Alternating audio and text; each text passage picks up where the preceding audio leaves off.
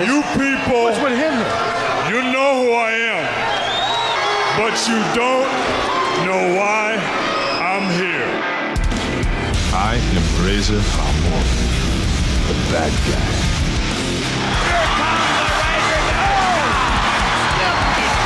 We got a new champion.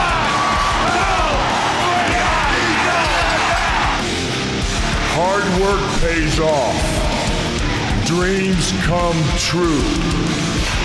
Bad times don't last, but bad guys do.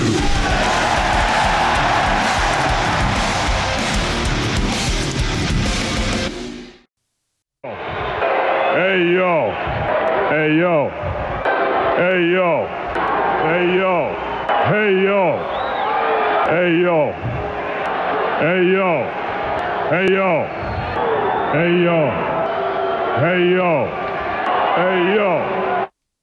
That's a hell of an intro. God damn. A lot, a lot of hayos. Well, we all were trying to do impressions of it before we went live, right? And Terrible. You know, we, we just can't do it. We don't do it justice. I've so. tried that before. I'm not gonna do that again. It's not good. But your enthusiasm was was appreciated, though. I think. so, uh, what about a month ago, we lost Scott Hall, Yep. March fourteenth, twenty twenty two, at the age of uh, sixty three years old. I don't know, uh, kind of a, a pillar of our childhood, I guess, from wrestling. You know, Yeah, for sure. Like you, you know, you think of like the, the people you watch growing up. It's like you know Bret Hart, Shawn Michaels, Hulk Hogan, Macho Man, Razor Ramon. Yep. You know, I almost feel like Razor was one of those people that crossed over, like people who didn't even know wrestling. Like they could see like a Razor shirt, they're like, oh, I, I know who Razor is. Like he's one of those wrestling guys. I think that's right. Yeah. Yeah, you didn't have to know wrestling to know who Razor Ramon was. Scott Hall. That's a fair statement sometimes. And then they followed it up with, you know, wrestling's fake, right? Yeah, right. Stupid asshole. yeah. Oh, yeah, it's fake. Oh, you still watch that? Uh, yeah, you still watch fucking The Big Bang Theory? Guess what? That's fake. That's fake. That is not real. That's a fake television program, but you fucking watch it. Oh, you still watch Grey's Anatomy? Guess what? That's fake. It's not real, but you watch it every fucking week and you get lost in it and you enjoy it and you go on the emotional roller coaster. Get off our dicks about it. We like wrestling. We like watching men in tights tell dramatic stories. You got him hot now. Yeah, we got red ass Mike see now. God damn, we're off to a good start. It's supposed to be a tribute show. we have gotten, and more so quite a bit lately, and now this is going to piss a lot of listeners off. Well, the ones who are tuning in, requests for wrestling shows. When are you guys going to do a wrestling podcast? You know, what are you guys going to talk more wrestling? That's true. Maybe we will, perhaps. But we thought, you know, if we're ever going to take a chance to just do kind of like a, a free bonus show, we all loved Razor Ramon, Scott Hall. Let's shoot the shit, just get drunk and talk about him for a little bit and see what people think. Maybe this will turn into something. Maybe. People have asked for it, you know, and I'm sure there's a lot of people who listen to our show that this is not going to be for them. I understand that. We're not trying to replace anything. We're not trying to, you know, change what Necronomipod is. We're just trying to do, you know, something a little different, have some fun with it. Fair enough. That's all. Something I've wanted to do for a while. Yeah. You know, I feel like I was bringing it up a lot, and then all of a sudden, there's some listeners that are like, "Oh, I don't even know anything about wrestling, but I just like listening to you guys talk about it." The amount of listeners we've had that say, yeah, I don't know shit about wrestling, but when you guys talk about it, it's so much fun and cool to me, and I learn a lot. We had people on the the Zoom happy hour for our ten dollar patrons a few weeks ago saying like, "Oh, I've been texting my friend all this wrestling stuff that I learned from you guys," and I'm like, "That's so cool!" Like, you know, Or like how people use kayfabe yeah, in the real world. kayfabe and and shoot and work and stuff like that. Worked yourself into a shoot. Yeah, all the all that fun stuff. For those that don't know, kayfabe means kind of like to protect to protect the secrets. You know, like if you know, Stay in character. yeah, if Ian would were to be like, "Oh, Mike, I saw you eating that fucking double cheeseburger two minutes before we went on the air," I'd be like, "Hey, kayfabe, motherfucker!" Like, you know, don't tell people my business. Like, and in the wrestling business, kayfabe, you know, kind of means like, you know, don't don't give away the secrets. Like, people know it's fake, but you don't have to tell them how we do it, or you know, things like that. Uh, a work means like fake, like predetermined, and a shoot means like, oh, that was kind of like legitimate or for real. I'm just a casual observer on this show. Yeah. Dave's here to learn, much like I am every fucking Sunday when I show up. The roles are reversed. Yeah. I've ever like since before since I started hanging out with you guys, I hadn't really thought about wrestling for a long time. Like it was just not in my wheelhouse anymore. Well, like, you know, for you a mean- long you time. Mean, you mean you grew up? right? but like, you tell us stories about what you stuff you used to go to. Oh, yeah. And Ian and I are like, oh, that's fucking awesome. Yeah. What was the show? The the the strap match you saw? Chief Wahoo McDaniel and uh, Dusty Rhodes in an Indian strap match. I think like in 1984 at the Cleveland Convention Center. That's awesome. Me and my buddy took uh took the train downtown. I think we were probably like 13. Seeing, I remember that, old yeah. school NWA shit. Loved wrestling back in those those days when I was younger, but I just haven't you know haven't thought about it in a long time. So it's kind of interesting. Well, as as most normal people, you know, probably grow up and they're like, okay, I'm gonna move on with my life. Meanwhile, I'm sending pictures to you guys of uh, Kane action figures at Target. and then some of us don't grow up. Excuse me. But then, Dave, you even got back into it a little bit in the '90s, like the Attitude Era type, with uh, when when wrestling was probably at its biggest it's ever been. WWE versus WCW, the Monday Night Wars. You watched it a little bit more then. Yeah, when like my son was that age, we started getting into wrestling and watching all that. I remember one time we went to uh, WWE, WWF at the time was in in town, and it was the same day as uh, a Cleveland Indians playoff game. So we were, and he had made I forget what sign he'd made, probably a Stone Cold or a DX sign. a DX suck it. Probably a suck it sign. And we were walking to the arena, you know, and it's right next door to the the Progressive field, yeah. progressive where the Indians play. And like walking next to a bunch of Indians fans are like, "Oh, what's your sign say?" So we're like, "It's a wrestling sign." So They're like, suck it. even even the people who were like in favor of changing the Indians' name were like turning their noses up to you. They're like, oh, look at these people. They're at the bottom of the barrel. Fantastic. But then during that time too, you became familiar with Scott Hall. Oh yeah, watching all those old WCW shows and 'Cause you- it was you a good watched- time in wrestling back then. You watched more WCW than Ian and I did back then. because We watched a lot of WCW. Like I can't really recall Right, but- specifics like your uh, fucking encyclopedia knowledge. Not, not asking you to, I but remember it was pretty cool back in those days. yeah, you were watching the NWO. Ian and I were more WWE guys. yeah, it kind of felt like being a traitor to watch WCW. I would watch it a little bit, and you know, it I was never watched it. I was like, fuck that. I mean, and WCW was on the cusp of crushing them. well, for 83 straight weeks, they kicked their ass in the Basically, like if Yeah. some different decisions had been made, you mm-hmm. know, it might be the WCW today, right? right, they you know they could have bought out WWE. You know, I mean, that was close. Like there were WWE was on hard times for a while, in like 95, 96, even into 97. If it wasn't for Stone Cold Steve Austin taking off, WWE might have went under. That I think is probably a possibility. Sure. Yeah. With the NWO coming up. Scott Hall, like we said, born, and we're not going to do like a full bio type thing, anything like that. We're just going to kind of want to shoot the shit. But born October 20th, 1958. And he kind of came up like in that territory system, you know, back when that was a thing before Vince McMahon bought up all the little, the territories being like all the little minor promotions all across the country. That in, in and of itself is a very interesting story, like how that came together and the the fighting, cross promotion. Oh, man. fighting and AWA and uh, NWA and like my favorite when I was a kid was Georgia Championship Wrestling. Mm-hmm. Like that was the best with Tommy Rich and Buzz Sawyer and all those guys. Fucking Yeah. loved that. And then you had what? Like Dusty Rhodes was in Georgia for a while, and Ric mm-hmm. Flair, and all you know, all those guys went through. I think Gordon Solie and Georgia Championship Wrestling, man, that was our jam. Gordon It was awesome. I used to get that Pro Wrestling Illustrated subscription. Man, Like those are probably you worth a fortune, all right? this. Ian and I would be jerking off over all of this memorabilia. I had a subscription. I, I had tons of them. you just throw that shit out, you know. I, I wish I would have put it in a box somewhere. Who, but who thinks about that back then? Yeah. Well, and that's what Scott Hall kind of came up through some of that, working in you know Florida and Charlotte and Kansas City and stuff, and then kind of I think had his first big break in AWA, which you mentioned, Dave, which is up in like the Minneapolis territories for Verne Gagne. Yep. Who was, uh, I mean, I guess if you break it down after the territory, you know, the territory system, there was the NWA, the AWA. NWA was like the Southish promotion. AWA was like the Midwestish. was it like the Fabulous Thunderbirds and those guys up in AWA? I think so. That sounds familiar. Yeah. yeah. And then you had the WWF, which was like the new New York, New England territory. and then you know Vince McMahon started when Vince McMahon bought the company from his dad, Vincent Kennedy, uh, or Vincent. I'm sorry, Vincent Kennedy is the Vince we know now. Vincent J. McMahon, his dad, when Vince Kennedy McMahon took over, the Vince we know now, he started buying up all the little territories and putting people out of business, and you know that caused a whole kerfuffle.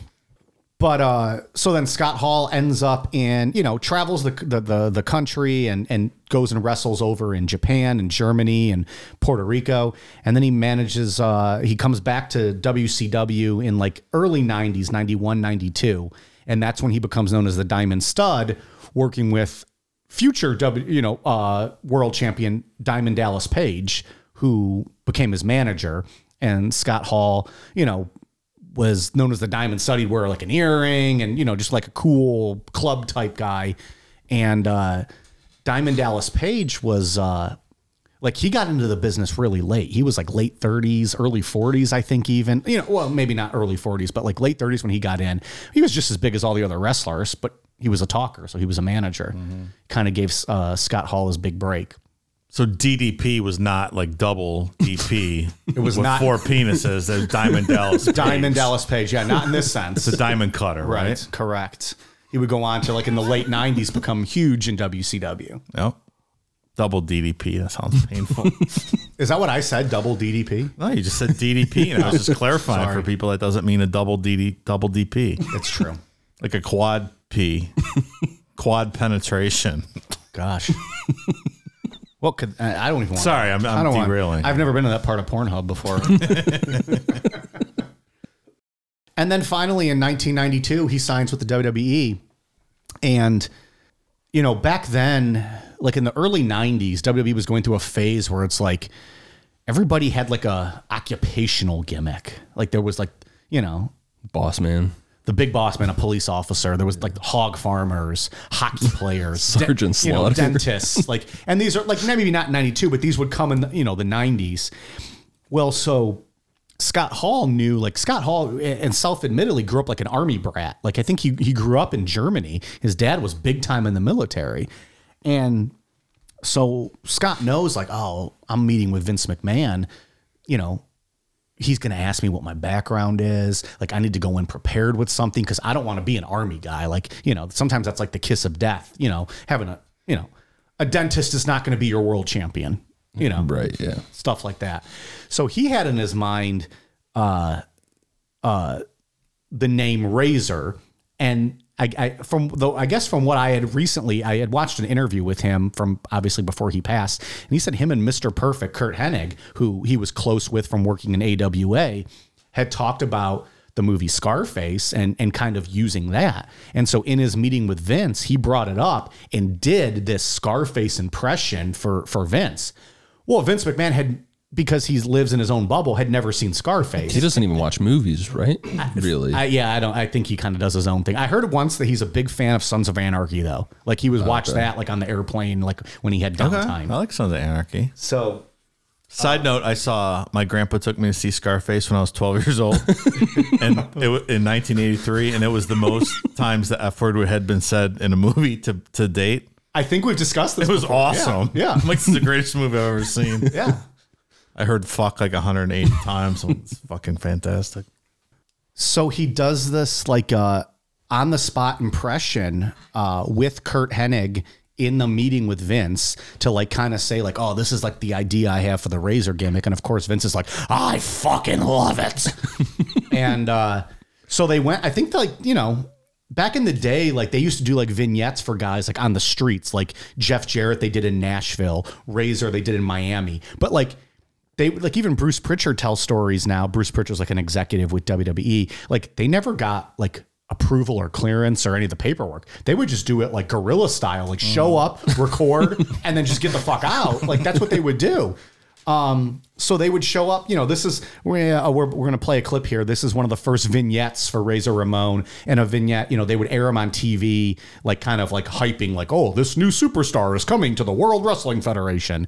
And so this is uh, the first one for Razor Ramon. He's like wearing a Don Johnson Miami Vice white blazer with no shirt underneath. well, and so what he said was he I, like just heard this. He said that, that they sent the company down. They were like going to meet up and like with with him and be like, oh, we're gonna you know we'll take you out. We'll buy you some clothes for the gimmick. And he goes, guys, like. I can't just buy clothes off the rack because he's he's a big fit guy. Mm-hmm. He's like I have to get stuff custom made to way it you know to where how it fits. So he's like I bought they bought me one outfit and then I went out and got my own stuff and then just showed up to Vince and was like, can I, you know, wear more than one? Because if you're going to show four weeks of vignettes, I don't be wearing the same fucking clothes and look like I'm, you know, a bum. So I want to have different outfits. So yeah, so he's got a white suit on in this vignette. And here we go. Ramon. Razor Ramon. I come from the gutter. I know that. I got no education. Who needs it? Look at me. Look at me. Look at the gold. Look at my clothes.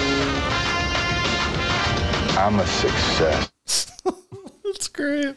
Dave, I said play a clip of Razor, not Al Pacino. Look at the gold. I'm a success. Well, so it was during this run. He was in WWE for about four years, four time Intercontinental Champion. Had the infamous ladder match with Shawn Michaels, which WrestleMania 10. WrestleMania 10. A lot of people consider that a you know one of the greatest matches of all time. I think you and I are on the same page with that, that the second one's the best. I think that Better of the two. I think that ladder match at WrestleMania 10 is the most overrated match in WWE history. not to say that it's bad, but it's certainly not fantastic. I watched them both today. Yeah. Again. Uh, SummerSlam, I think, holds Way up. better. Yeah. Way better. It tells a story Yeah. more with Shawn getting his leg busted up the whole time. I think that that Razor Shawn match, and that's from SummerSlam '95, uh, might be Razor's best match Yeah. personally. Yeah, it's a good match. And Shawn was wearing fantastic tights though that day. Was that the Yeah. teal the teal tights right? White boots. Yeah. Yeah. Teal Oh, yeah. tights. The teal tights with the black. Yep. Yeah. Ian's like, yep. Oh, try not to chub up over here. yep. The first one, I like the finish of the one from WrestleMania 10. How Shawn gets caught in the ropes with his leg. Yeah. He finally gets out, and then his arm gets caught in the ropes. Yeah. That's cool. That's a good finish. It- it's a really unique. good finish. It's just different. Like, you know, nowadays they have these ladder matches and, you know, they have 15, 20 ladders and it's all crazy. Right. That match, they had one ladder and they didn't even have a backup for WrestleMania 10. They literally had one ladder. If that would have broke, they didn't know how they would have done the finish. Look, they look back in that afterwards, you know, because at the time they didn't think anything of it. Right. But they're like, well, what the fuck will we have done if that ladder would have broke?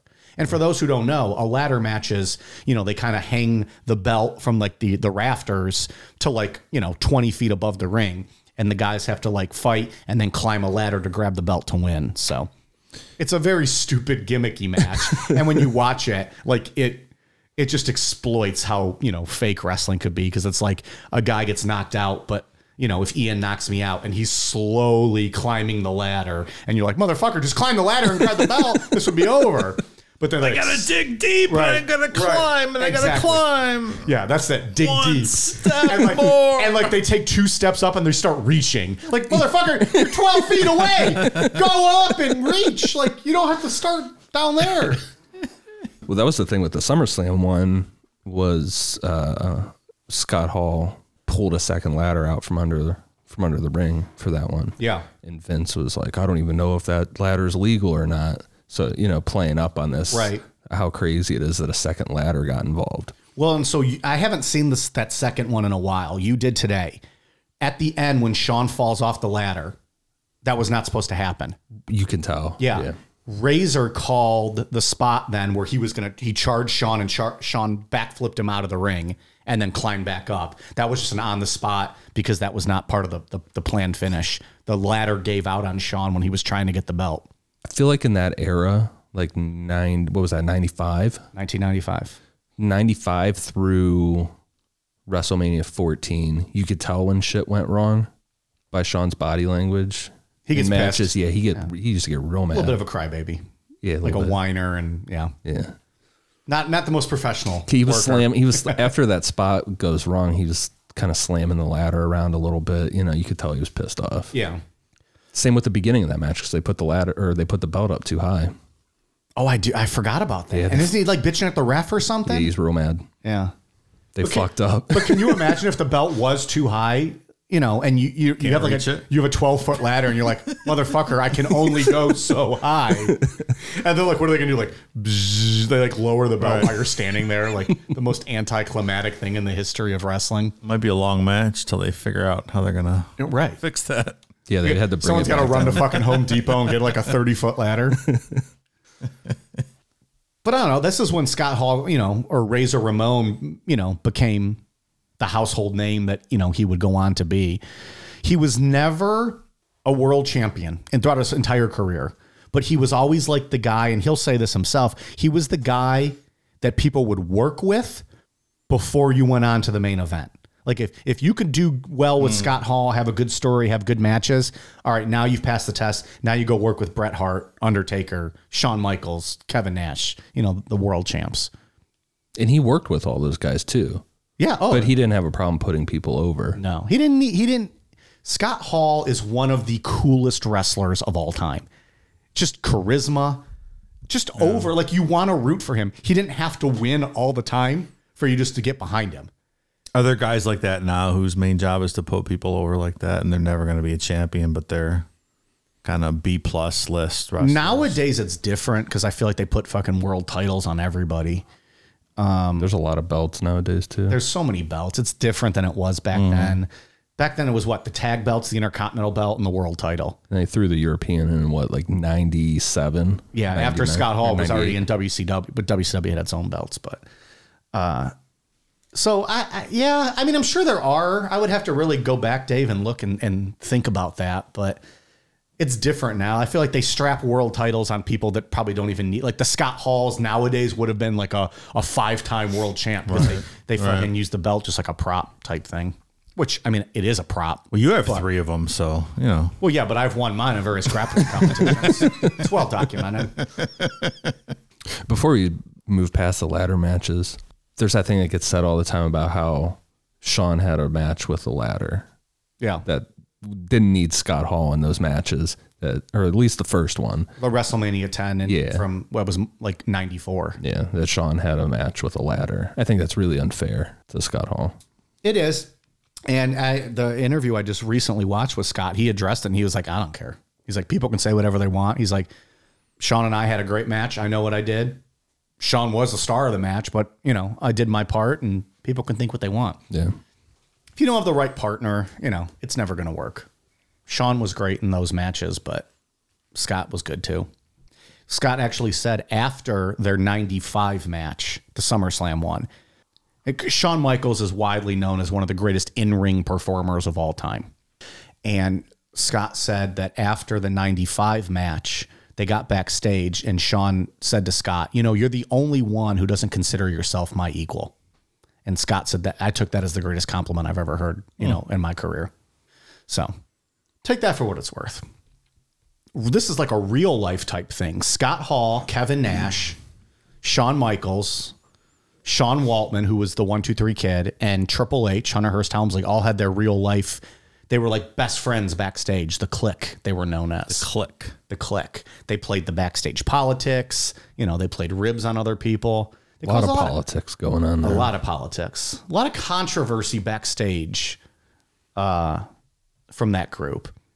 And I guess it all kind of culminated when Scott in 1996, when WWE and WCW were having like their big, you know, their rivalry was getting to like a heated pace. WCW now had Hulk Hogan and Macho Man and, you know, all these big names they were now WCW, which was Ted Turner's money, were offering guaranteed contracts. WWE at this point was not offering guaranteed money.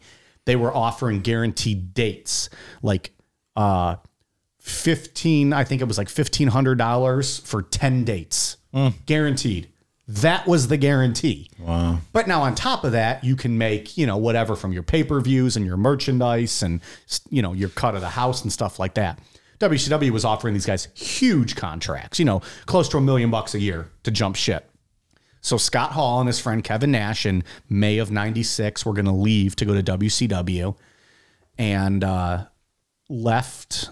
Well, th- their last night in the company in the WWE, they, as we said earlier, kayfabe broke kayfabe in the middle of the ring at Madison Square Garden, and were hugging their friends Shawn Michaels and Triple H, who were. You know, they were a mix of good guys and bad guys. And wait, they can't be hugging in the middle of the ring. Like, this is blasphemy. Jim Cornette was real mad about that. There are people in the business that are still mad to this day about it. yeah, they broke character in front of everybody. They broke character in front of everyone to say goodbye to their friends because they were leaving the company, which is essentially what it was. And then, A uh, lot of neckbeards in the audience probably were not not real pleased with well, that. and there's the only place, right? the only footage of that is the fan cam, right? Like the it's just a fan's video footage of the the the what is it called the uh the curtain call they called it. Um, so you know, they, there's not even WWE cameras there; it's just a fan's video. And you can hear the fans like, "What? What is this? what is? Are you telling me they're all friends?" It's still real to me, damn it. right, right. So Kevin Nash, Scott Hall leave, and then that's when they go to WCW, and the NWO is born. And arguably, the NWO was the biggest thing in wrestling history, right? I mean, you have Hulkamania, you have Austin 316, and you have the NWO, in my opinion. Yeah, for sure. the way they executed it was very well done. With Scott just randomly showing up. We used that in the intro. Yeah. You know who I am, but you don't know why I'm here. Yeah. Because he just randomly showed up. a WWE guy who just like jumps the barricade in street clothes, shows up on Nitro WCW show, and just starts talking. And this was before the internet, when you know, before people knew like, oh, he left his contract last week, and you know, he's here now. Right. And they played it off like it was a WWF invasion. And it was Scott Hall saying, like, I'm here and I'm gonna take over this company, and you know who, you know, you know who I am. You don't know why I'm here. And then he gets then Kevin Nash shows up a few weeks later, and they're talking about, well, there's two of us now. Just wait for that third man. That third man's coming, and he's gonna, you know, then we're really gonna take over. And then that leads to what? Bash at the beach. Yeah, which was uh so Scott Hall, Kevin Nash, their mysterious third man Yeah. against Sting, Lex Luger, and Macho Man. Yeah. Everyone's got the Sting paint. On. For Sting's team, yeah. Yeah. That neon paint and all And that. it's like they gradually take everybody out. Like they hurt Lex Luger first. He gets taken out on a stretcher. Macho Man gets fucked up, and it's like kind of down to Sting. He's getting beat up. And then the third guy is and as they're as they're double teaming Sting, Yeah. and then Hulk Hogan comes out, and the ultimate good guy becomes the heel. yeah, because Hogan's coming out, and you're thinking, oh, he's he's the stick up for WC. Because remember what we said W- WCW already had Savage and Hogan for a few years now, so they were WCW guys, and you know you're thinking Hogan's gonna you know stick up for WCW. Here he goes, and then he drops the leg on Randy Savage. Yep. It's like, God damn. and everybody starts fucking throwing cups in the, Yeah. Well, see, here's the thing. the. WCW had no control over their fans. In WWE, you will rarely see shit thrown in the ring. I mean, it happens, but rarely. WCW was no holds barred. Those fans threw everything in the ring. That whole ring was filled with trash. Yeah. Is that the, is that the clip where It's uh, not. With the Scott you're thinking of. yeah, that was where he gets later hit in the on. head? He just brushes his hair back. Yeah. Well, it's one of the greatest clips ever. And that's what makes him so fucking cool. What Dave's referring to is Scott Hall's cutting a promo in the ring. This was in the heyday of NWO. And because it's no holds barred in WCW, like a fan throws a full beer, like in a plastic cup, and it hits Scott Hall right in the head. and Scott Hall just takes his hands, rubs his his hands through his hair because his hair is already slicked back. Just use it, and just keeps going with his promo. Doesn't miss a beat. Fantastic. He's a fucking professional. Hulk Hogan is cutting like a shoot promo almost for that, talking about how he built WWE up to what it is and all this stuff. Did you like? I've always he was found going hard on them. I always found Hulk Hogan's NWO promos to be so boring and so long. And just like, you're like, dude, this is a snooze fest.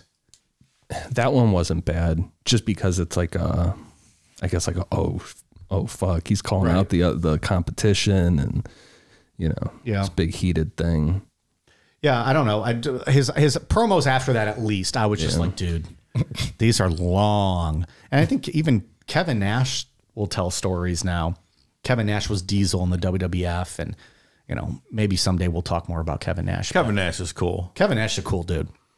Uh, him and Scott Hall were best friends uh, up until the end. Um, Kevin Nash will talk about how like if him and Scott knew they weren't going to work that night, like in the ring, it was in Hulk's contract with WCW that he could have beer in his locker room. So they'd be just drinking the entire day. Like you had to show up at like one o'clock for TVs. They don't go on the air till eight, nine o'clock. he Kevin Nash goes, Hulk, we we know Hulk's cutting those 15 minute promos. We'd be out there shit face. You just put sunglasses on. You know, you might stagger a little bit. That's all you gotta do. And you just go to the back. Like, what a life. Well, that's why I about Guaranteed million a year. You show up, you know. just fucking around. Yeah, with your well, I mean, I guess we show up just fuck around and get drunk with our buddies. We're not getting a million a year, but So was Bischoff was running the show at this at those years, right? yeah, Eric he was Bischoff. in charge. Eric Bischoff was like the president of WCW, and uh, Like he reported to Ted Turner. Is that how that was set up? he he didn't report directly to Ted Turner. He had other people there, Yeah. but they were like. Like the people at like the CNN towers looked like snubbed their noses at like oh this is the wrestling Sure, bunch. sure. Meanwhile Ted Turner though had a hard on because like he wanted to put Vince McMahon out of business. oh, absolutely. this was yeah. his toy. So like Oh, it's fun. Eric Bischoff tells the story like he had a meeting set up one day with like whoever he reported to and Ted Turner. Oh man, I'm trying to remember. Bischoff had a plan. He wanted to do something. But 20 seconds into the conversation with Tur- Ted Turner, Ted Turner goes, Well, Eric, what do we need to do to compete with Vince McMahon? And Bischoff's like, I was so caught off guard. He goes, I don't. Two hours live every Monday night. Ted Turner looks at his guy and goes, "Give Eric two hours every every Monday night on TNT." And Bischoff's like, "Oh fuck!" like this was before I there was they, WCW had live and Right. WWF was doing Monday Night Raw live on USA Network. WCW was still doing like Saturday nights, like taped in mm-hmm. advance. Now Bischoff's like, "Oh fuck." I got to do two hours live every week. I didn't think he was going to say yes, but that's what Ted Turner was just throwing whatever he could. You know, he, he didn't notice. It was fucking just money going. So Bischoff had this money that he could just make contract offers to, spend money on whatever. And yeah, um, Bischoff came up with the NWO idea. And then, you know, it gets debated. You know, did Bischoff help the company? Did he hurt the company? What did he do? I like Eric Bischoff. I think he's got a good mind, but Eric Bischoff also keeps a residence in Cody, Wyoming. I'm a big fan of Cody, Wyoming, as well established. I on think we I think we've discussed that before. okay. Well, I'm just reminding everybody. You're planning a trip out there, right? Well, we'll see. Eh, we'll see. I remember I used to play Bischoff in the NWO uh, PlayStation. Did you get your ass whooped? Like his his what was his like? I, I don't know. ranking? I Like a just remember 60? playing Bischoff all the time. I don't remember why. He probably was fast and had really good kicks, but goddamn. I might be misremembering that. Who knows? So I guess, and again, I don't want to draw this all out, but you know, we talked about. I guess we didn't talk about it, but during this time, like like Scott Hall is is notorious like big drinker. He had a lot of demons in his real life. What was I telling you, Dave? I think I heard an interview with Kevin Nash where he said that one night him, Shawn Michaels, and Scott Hall split like 33 somas each while mixing booze with it. Like in the 90s that was the lifestyle for wrestlers. Like they they couldn't they couldn't do a weed. That was against the the the, the drug policy. So meanwhile they're they're pilling themselves up and they're drinking all this alcohol and they you know that's why a lot of these guys have, have passed, you know, really because of you know the, the toll it took on their bodies. I don't know how you can even do that. I, I think about drinking all night and then wrestling the next day. Like it's what, like eleven o'clock Friday night now. I've been drinking for a few hours. I'm gonna. I'm not. I'm laying on my couch until like three o'clock tomorrow afternoon. I think Meanwhile, if about you're a going pro into wrestler- a ring and, and Right. being slammed through a table or Well, and on top of that, Dave, if you're a wrestler, you'd have to wake up. And again, your show just ends at 11. You're now going to drink till three or four. Right. Sleep, travel, go work out, then get to the building, and then go work that I night. don't even know how that's humanly possible. I'm not gonna move until 3 p.m. tomorrow. I'm then when you do nothing. And then when you do, it's going to be like eat a Wendy's triple cheeseburger. and then you're going to roll back over and go to sleep. Sorry, continue. No, so th- my whole point was like uh, Scott Hall had us admitted like he came from an alcoholic family. His mom and his dad were were raging alcoholics. He uh, he suffered through alcoholism and just substance abuse his entire life. And, you know, his career probably could have went on a lot longer had it not been for that. WCW closed in 2001 when WWF bought them out. WWF brought the NWO into the WWE in 2002, February of 02.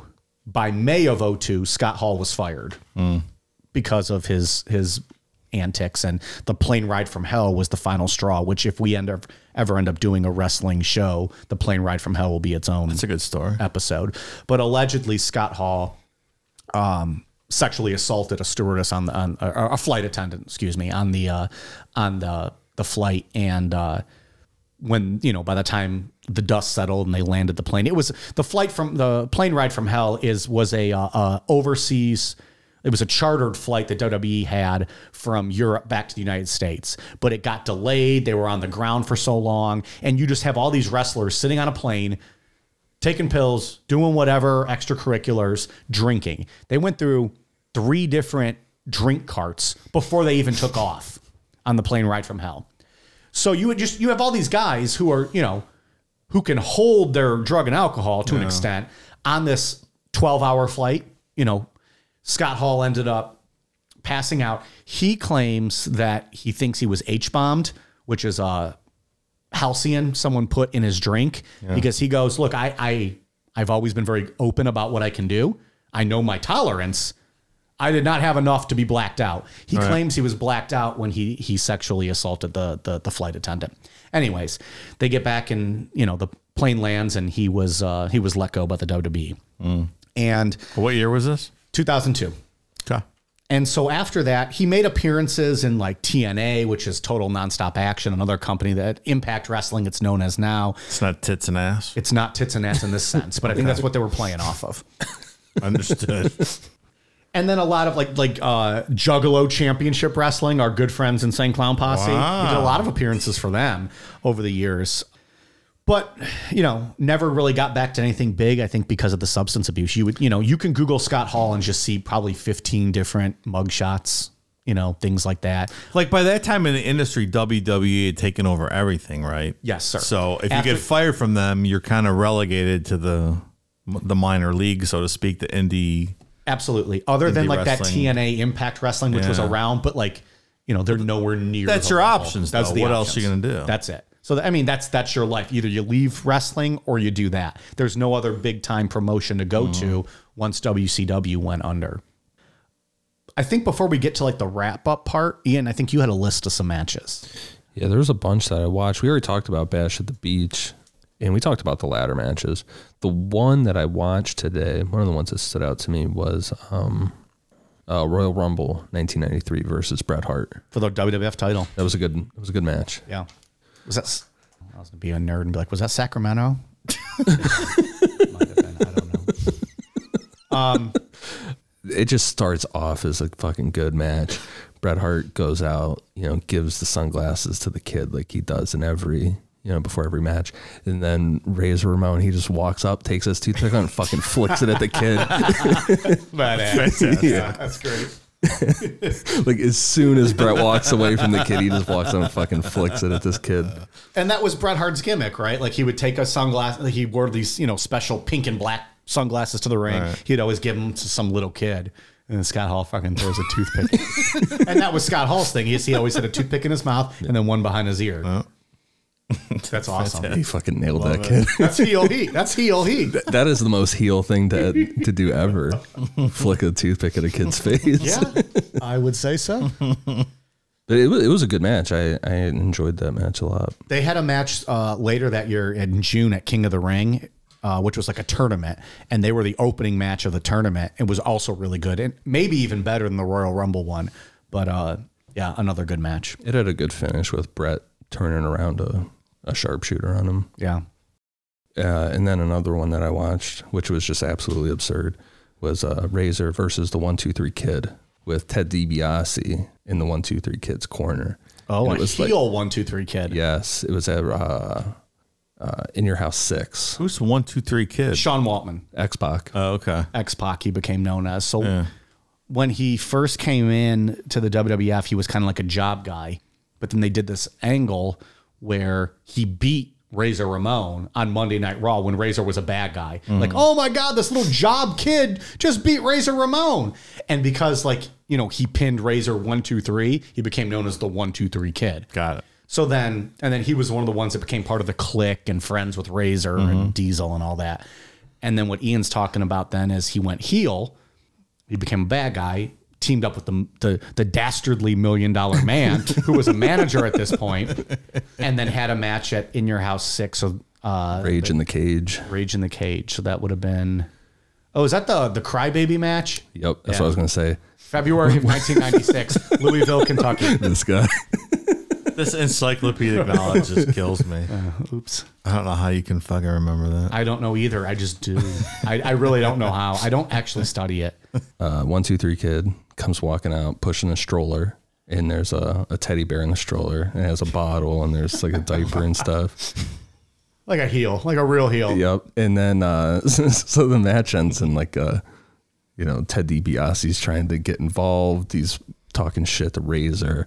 Razor turns around and one, two, three kid has all this baby powder ready to throw in his face. Razor blocks it, fucking throws it back in his face, pins him. But at the end, Razor puts a diaper on Sean Waltman, like picks his fucking leg up, changes his diaper, get, takes the bottle, and is like spraying milk all over his face. Meanwhile, like Waltman's still wearing all of his tights. Yeah, like, it's yeah. not like he's naked. He's just spraying it on his tights. So he gets the diaper on him, like actually puts his diaper on him, and then takes all this baby powder and just fucking throws it all over his face.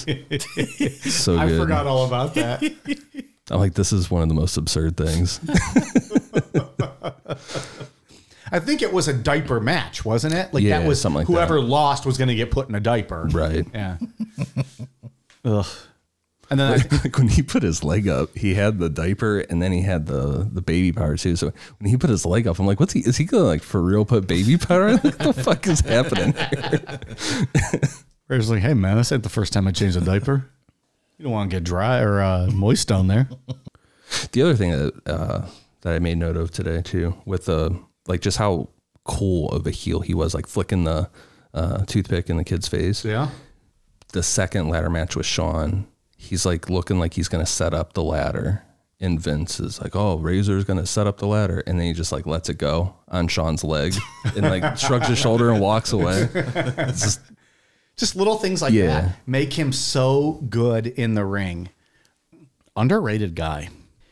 So I think we might have, maybe we talked about it before, but anyways, we talked about Diamond Dallas Page earlier. In like 2013, 2014, Diamond Dallas Page got one of his friends, Jake the Snake, to come live with him. At the time, Jake the Snake was strung out on all of the drugs and the alcohols. crack was a big one, right? I think that was that was at his lowest point. Yeah, he was he was on crack, and that's all documented in a fantastic documentary called "The Resurrection of Jake the Snake." Um, even if you're not a wrestling fan, if you want a redemption story, "The Resurrection of Jake the Snake" is absolutely phenomenal. Pretty good. Yeah, I Uh, you don't even have to like wrestling to wa- like this. But like you know, early in the movie, they get a call, and this is all. This is not fake. This is real life. You know, an actual documentary, real life stuff. They get a call from Scott Hall, who is telling these guys, "I'm I'm dying." You know, he's he's not coherent. Diamond Dallas Page invites Scott Hall to come live with him and Jake the Snake too in uh, Smyrna, Georgia. It's Diamond Dallas Page's house. He calls it the accountability crib. And Scott Hall becomes like a, a, a secondary character in this Jake the Snake movie where these guys are getting rehabilitated, uh, sobering up, kind of finding them themselves again. Well, you see him get there at the airport, and he's in a wheelchair, and a lot worse than they expected when they Yeah. when they told him to come down. Yeah. He's all bloated and It's absolutely awful. heartbreaking to see him the way he shows up. And then I remember one of the first scenes is Diamond Dallas Page has developed this new like and I think he, he it's like a, a manly type yoga called DDP yoga, which you know you can find out there everywhere. Him he he tries he the first day he's trying to train Scott Hall on the yoga, and you literally hear Scott Hall's hip popping in and out, like while they're doing it. Like he's just he's broken down. He's he- you know he's at his, uh, his you know he's at he's at the end of his you know the end of his run with the way he was going Um, but anyways, he was featured heavily in that. Him and Jake the Snake both recovered at that point. And in 2014, Razor Ramon, Scott Hall was inducted in the WWE Hall of Fame, uh, and then was again inducted in 2020 as a member of the NWO, two-time WWE Hall of Famer. It's crazy to see him in that documentary and then see him giving the Hall of Fame speech, the one that the one that we used in the intro for this. but bad guys do. Yeah. He looks like a completely different person. He looks so good Yeah. after he got clean and, uh, and took care of his body some more. Was able to move around better. because he always had a great physique like when he was when he was in shape and when he was doing the work but yeah you know he was he was just on a bad path with whatever he was doing. And and there's videos out there. I mean if you youtube it like him showing up at those independent promotions in front of 30 people and they have to carry him to the ring. Oh, yeah. like And that just documentary we watched a couple weeks ago, right. Really bad. And then you know there's there's the documentary like what we watched on the network. E ESPN did one of their thirty for thirties on him, and then there's the resurrection of Jake the Snake. But you can find a lot of that stuff and Jake the Snake too. Like both of them, there's stuff with them and their independent promotions. Like you know fans getting in their faces, and you know these guys are not even coherent. They don't know what they're doing. There's one from here in town with Jake the Snake. In Lakewood, Yeah. yeah, Yeah, that one was a mess. That one actually, if I remember correctly, that like kind of went viral and spread around oh, the internet big time. Yeah. Unfortunately, all of this stuff with both guys went viral. Yeah. You know, Scott Hall has said he had tried the 12 steps like 10 or 15 times. It didn't work. He finally met with a counselor who told him he had to address, they didn't think he was an alcoholic. They thought he was using drugs and alcohol to bury other feelings he had. Part of it he attributes to perhaps his excuse me, her, his mom and dad being alcoholics. The other thing was in 1983, he was working as a bouncer outside of a nightclub in Orlando and got into an altercation with a guy over a girl. And the guy pulled a gun on Scott. They ended up wrestling around. Scott got the gun, shot the guy in the head, and killed him. Scott never really addressed that. Uh, There was not enough evidence. He wasn't charged with anything because it was, you know, there was no evidence to charge him, I guess, at the time, whatever the situation might be, self defense. But he never dealt with that, those feelings. PTSD. They and they think you know PTSD would was would have been a major part of it. So that mixed with the wrestling lifestyle, perhaps Wasn't he initially charged and he dropped it? they it was initially charged, but then there was just lack of evidence. Yeah. they said He So let it go. Yeah. it was let go. So I don't know. I have a few other fun facts. Scott Hall, like we said earlier, he never was a world champion. For as big as he was, as good as he was, never won a world title in WWE or WCW. Is he one of the top five wrestlers never to be a world champion? I would say the top three off the three? top of my head would be Scott Hall, Roddy Piper, and Mr. Perfect. Roddy Piper's a big one. Yeah. And I, by world, I mean like WWE, NWA, WCW. They might have won them in small. Like I think Curt Hennig was an AWA world champion, but uh, I'm not sure that you know the big leagues. I don't know if that counts. So those would probably be the top three off the top of my head. I'm sure there's more, but Scott Hall never participated in a Royal Rumble match, which I always found interesting. That is interesting. He was always in a uh, world title with like the one with Bret Hart, or Right. in an intercontinental title match on the pre-show, or like the you know the matches build up. The last little fun tidbit: Scott Hall came up or is credited with giving Sting the idea for like the Crow face paint, the black and Oh, white that he came up with. Yeah, when he was uh, when he was feuding with the NWO. So. Scott Hall had a great mind for the business. I know Sean Waltman put after Scott passed away, you know, last month. Uh, he was the smartest guy of smartest wrestling guy I've ever been around. His his mind for the business was fantastic. It's rare too to see a guy or hear about a guy that was so willing to put other people over like that. Yeah. I feel like, and I listen to a lot of stuff about Shawn Michaels. And by all put stuff. over, you mean like he lose a match, let somebody else win. Right. That's what put over means. Like no big ego. Yeah, like Shawn Michaels is notorious for not wanting to drop belts. Yeah. uh, there's a lot of criticism towards Triple H. Like Triple H never loses matches. Right. Um, you never hear that about Scott Hall. No, for him to put Sean Waltman over when Sean Waltman's just this average guy. A nobody. Yeah. Sean Waltman is. I mean, He didn't even have a fucking name. he was six He got the name afterwards. right, six foot, 180 pounds. like you know, relatively speaking, that's smaller than all of us sitting here right now. You know, Yeah, And he goes in the ring and he's going to beat Scott Hall, who's you know six foot whatever, two hundred and you know forty pounds of just muscle. Yeah, I feel like that's something we'll talk. If this turns into something more, there'll be a lot of conversations about egos and not wanting to lose and taking things a little too serious sometimes. Well, and the thing with Scott Hall and Kevin Nash both is like they were like, we don't give a fuck if we win or lose. Like we got we have a, a million dollar guarantee. You you you can put me on TV or not. You can beat me every night or not. I'm getting a million dollars. Right. That's all that matters. But Yeah, then that guaranteed added to the contract changes Changes the it. opinion a lot. and Scott Hall was putting people over before he had the guarantee, Right. Because he knew it was important to build up younger guys. But like I, I there was another story where when he was in WCW, Scott Hall was going to wrestle a young Chris Jericho, and the plan was for for Scott to go over, win the match. Well, he told Chris, "No, you're going to go out there. You you go over. Tell him it was on me. I you know my I made the call." Jericho beats him. He gets the back. Bischoff starts cutting a promo on Scott, you know, yelling at him and stuff. And Scott's like, you know, I'm just trying to make this younger guy. You know, what are you gonna do? Fire me? Like, you know, I'm A one of the million biggest- dollar contract guarantee. I'm one of the biggest names you have here. Like, you know, and it, I don't know that mind. Like, he's just he might be the coolest wrestler of all time. Like, just he was just so cool and laid back and chill. Like yeah, like I said with the drop in the ladder on Shawn's leg like that, just like this effortless bad guy shit. Yeah. And they used to say back in like so before like they were doing live TVs in WWF, you know, they were doing like a lot of syndication and stuff and everything was tape delayed and or or taped and then edited. If he messed up a move, he would stop. He would look right at the camera and he would mouth take 2. And then he would just do the same thing again.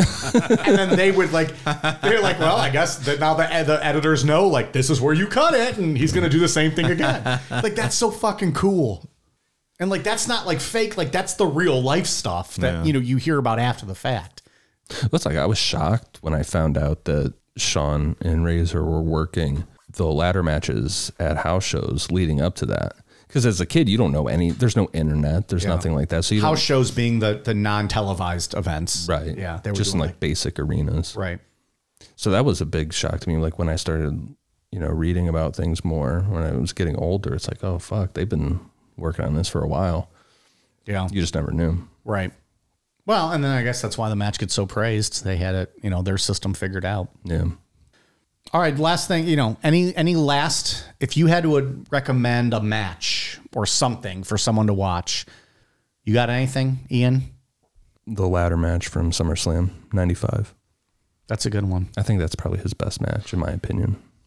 Dave, anything from WCW you remember? Uh, no, No. I will defer to you guys. All right. Bash at the Beach is worth watching from WCW. Is that June or July of 96? Whatever it is, Bash at the Beach 96. That's the one to watch. Uh, I'm embarrassed I don't know, but I, I'm not a WCW expert. But either way, yeah, I agree. That's uh The match isn't the greatest in the world, but the NWO coming together at the end, people throwing the trash, Hogan's cutting a promo, and Scott Hall is like egging the crowd on the whole time. Like he's just walking around the ring, just getting people more and more fired up. yeah. So I think that one's worth, worth watching too. All right. And then also that first promo when he comes to WCW. The you know who I am, but you don't know why I'm here. People are like fucking shocked. Like nobody even knows what to do. Like what is happening? yeah. All right. Well, we just wanted to touch base on Scott Hall a little bit. what match would you recommend? Well, I was gonna say the SummerSlam one, so I'm trying to think now if there okay. was gonna be something else that I would recommend. The match with the Bret Hart matches were good. Royal Rumble '93 and King of the Ring '93. I like those. Uh, his match with Diesel at SummerSlam '94. That's the one where it's for the Intercontinental belt, and Shawn is in Diesel's corner, and it's in Chicago, and so Razor has Walter Payton in his corner. That's a fun match. Sweetness. And they told cool. stories afterwards where like they briefly went over the match in the back and then they went into the ring to like kind of rehearse it before the, you know, some spots. And they were like, oh, well, probably because they were on fucking somas and booze. None of them really remembered. Walter Payton remembered every single thing they had talked about Right. and was like, no, no, no, this is when you do this and you do this. And they attributed to like, he used to memorize plays, like, you know, for football. Sure. He knows what he's doing. But they said he was such, so great to work with. And that him and Shawn outside the ring had fantastic chemistry because Shawn would like egg him on. And then as soon as Walter Payton made like a move towards Shawn, the crowd would go nuts. And then Payton would just like stare at him. And, you know, it would, it would be incredible. That's great. so that was SummerSlam 94. So that's always a good one, too. Real quick, because we always talk about Shawn Michaels tights. Big fan of Razor, all in red. Yeah. He red always had good speedo, red too. red elbow pads, red Well, boots. well, the one, the right elbow's always black. right. Yes. And the thing goes red on the left, and then the knee pads and whatever else. yeah. The red. The red boots. He had a ton because he would wear red, he would wear green, teal, yellow, black, Purple too, right? purple. Razor had some good tights. Good But his stuff. was just colors. It wasn't. Yeah, it never really designs. changed. Yeah. Do you have your thoughts on Razor Ramon's uh, tights? I am quite ambivalent on the tight question. I will defer to you guys in your expert opinion. Well, this was fun for me. This was, uh, you know, just something figured we we do differently, and hope everyone enjoyed it. Uh, I know this wasn't uh, typical Necronomipod, but just something we wanted to give you guys as a free uh, a free bonus uh, available to everyone. So, um, you know, if you liked it, let us know. If you didn't like it, you don't have to let us know. We'll find out in the downloads. Thanks, anyways, though. And uh, you know, if we ever decide to make more of this, it's obviously not going to affect Necronomipod. That's going to stay the same. So, thank you guys very much, and uh, check you later. Bye.